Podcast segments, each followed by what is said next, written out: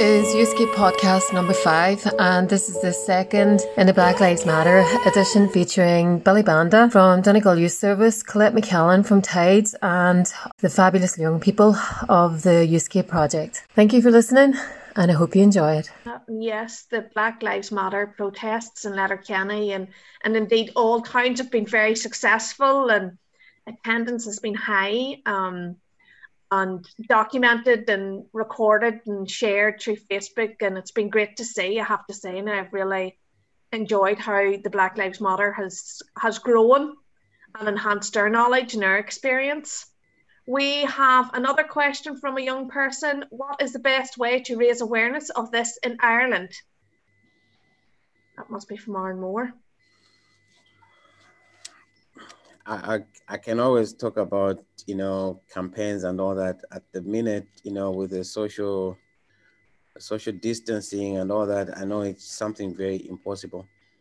Um, you know um, you can raise awareness in in a lot of ways actually you know uh, an arts project uh, would be kind of another way of doing it you know whereby it's more silent than than it's supposed to be but because you know, if it's at, at best, okay, it can be seen on a lot of uh, mediums anyway. So, yeah, yeah, at the minute, because of you know what's happening, it's you know you can you can always call a rally or you know things like that, but you know the world we're in right now is kind of very different. But mm-hmm. I still believe at best uh, projects will be the way to go about it. And like I said, you know, uh, diversity week, you know, is another good way of doing that this is a good platform to start doing that.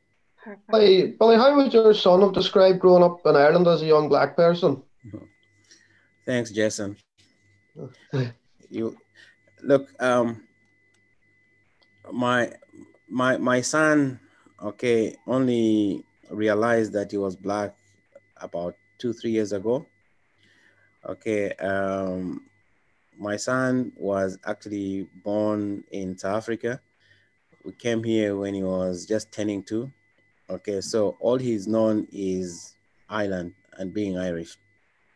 Okay, so even when he scored that famous goal, okay, he saw the support that came to him, and all he could think of was him. He was part of, he was just part of the establishment.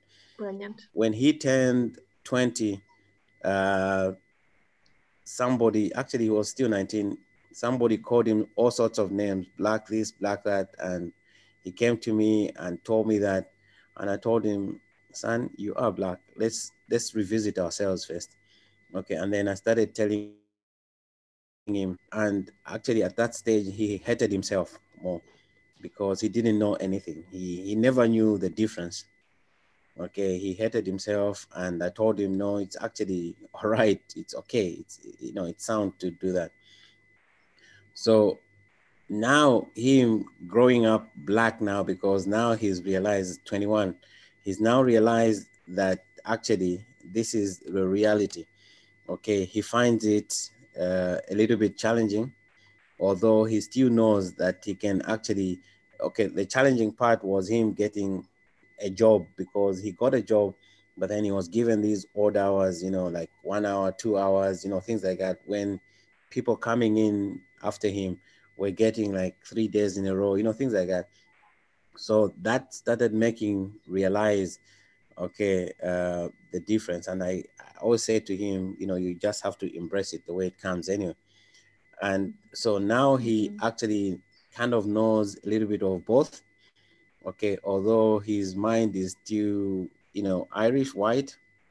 Okay, but he has started seeing a little bit of this George Floyd thing actually woke him up even more than anything else because his friends actually were telling him things he should have known as a black person, but he didn't know. He didn't just mm-hmm. he just couldn't digest it.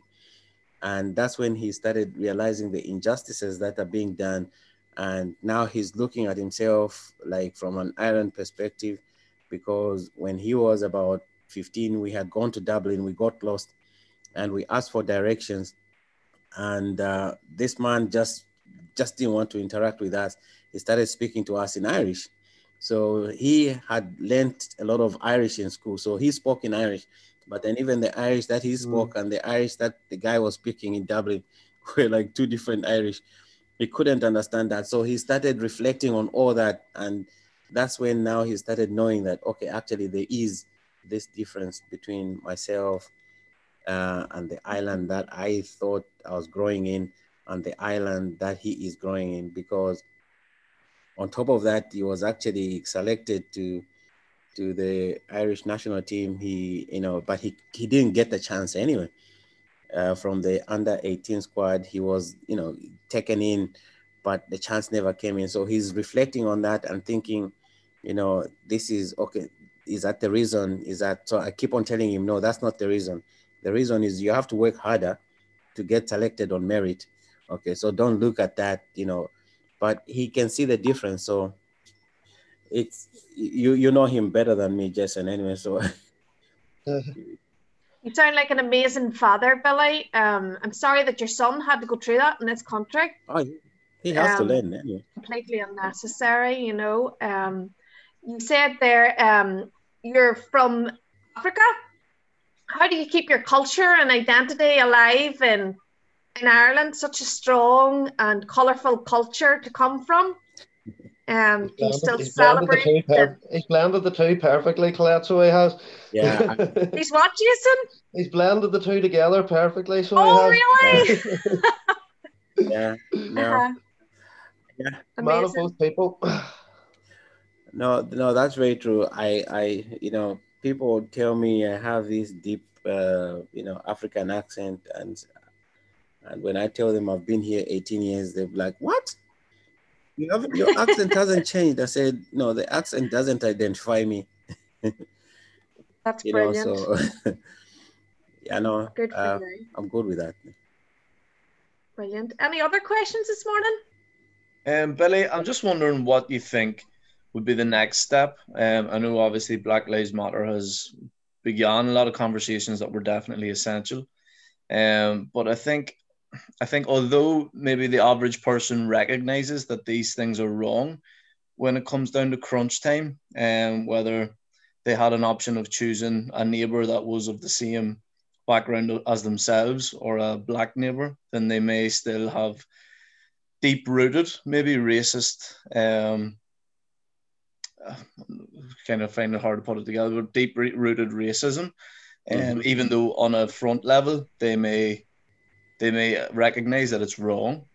So I, I wonder what your opinion is on how we actually change that deep rooted racism. Connor, that's Connor, that's a difficult one. Um, I know for a fact racism will never die anyway.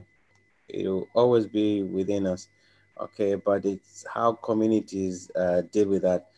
Um, at the minute, the example I always give to that is like now, whereby, okay, we're in a lockdown and uh, the guards are saying, or oh, if you see uh, your neighbor have one or two cars outside, you should actually report, you know, that is where it all starts from. Okay, that is their job to do and not the neighbors to do. Okay, because once you start doing that in a neighborhood, basically you're bringing enmity okay, within that neighborhood.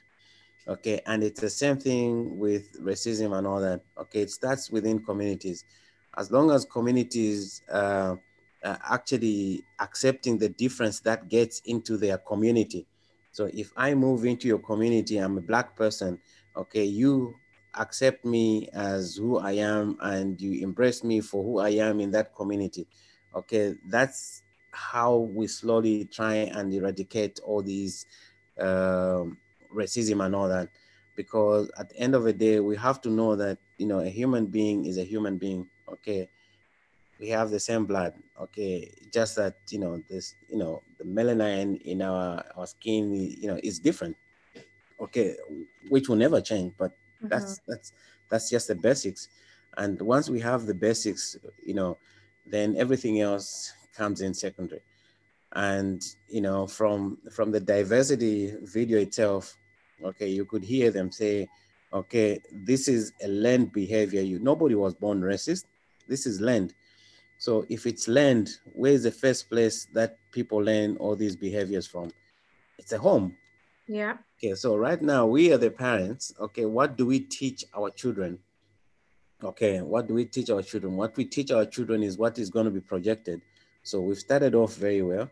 Okay, and that actually has to continue because we are here now. We're the parents. Okay, we know that that is different. So if your son or your, your you said your daughter, Connor, if your daughter came, he saw me and said, "Oh, daddy, there's a black man." Don't tackle the daughter because she's right. That's a I'm a black man. Okay, that's not being racist. Okay, the moment you stop her from saying that and doing that, that's when she starts realizing, hey, why did he tackle me for saying that? Because that's what she sees. Ask Jason. My best friend is Jason's daughter. Okay, and we have these funny conversations where we don't hide anything from each other. We say it as is. Okay, and that's why probably that girl really loves me because you know we call it as as it is. Okay, and I think that's that's a way we we go about it you know so mm-hmm. if communities can learn to accept that kind of we're in good books yeah. I think that's correct. Mm-hmm. Children, you know, they just like the truth and they appreciate the truth, and what they see is how they act. So, with young people and children, they need to see us as treating people equally and having respect mm-hmm. and manners towards everyone, regardless of how alike they are or how yeah. different they are from us, regardless of if it's age, gender, race, religion, community background, whatever. I have a lovely comment in there, um, Billy, from Paula McGrath. Really fascinating, Billy. Thanks for sharing your story and answering some very difficult, important questions. Um, yes, very yeah. difficult questions this morning. We have really put you on the spot. I know. Uh, I mean, it's a work we do, Colette. Next Thank time, I'll be the one putting you on the spot anyway. Oh, no. uh, under pressure. And it's first thing on a Monday morning as well. Um, so, as you said, for us as young people in society, old people in society, um, we need to educate ourselves better on Black Lives Matter as well as all diverse groups, yeah. which we do in the Youthscape program. We look at all diverse groups like the LGBT community, Catholic, community, Protestant community, traveller community, um, asylum seekers, refugees, um, Black Lives Matter, um, all cultures, all identities, sexualities, and genders. So we all need to educate ourselves better on the Youthscape program, um, understanding people and their differences, which in turn creates respect and even empathy for that group. Mm-hmm. So when you're out in society working, and in the working world or even in your school classrooms or in your youth clubs you realize that there's people different from you but you must understand their differences and respect them and um, help support people that are unfortunately subjected to any such bullying whether it be racism or discrimination or ageism or sexism or anything like that. All them isms we have to say no and a positive thing to do would be to share on Facebook and Instagram positive quotes and good stories and uplifting stories reg- regarding the Black Lives community. And anyone that puts up good um, videos, like them, share them. Anyone that puts up racist comment, it is okay for you to say, no, that is not okay, and put a down thumb. We are all in this together and we must work together. So from that, I'm going to ask the entire Youthscape program now to research all the George Floyd murals around the whole world. There are hundreds of them. You just have to Google them, George Floyd murals. And I'm going to ask you to maybe try and copy one of the murals or create your own murals in respect uh, for Black Lives Matter and in supporting this very important matter in today's society. A massive thank you from the Youthscape programme to Billy Banda for sharing his experiences with our young people. I would also like to thank the staff from Tides for arranging this. So, big thank you to Colette, Anne, and Connell. Thanks for listening, folks, and I'll see you all later. Bye.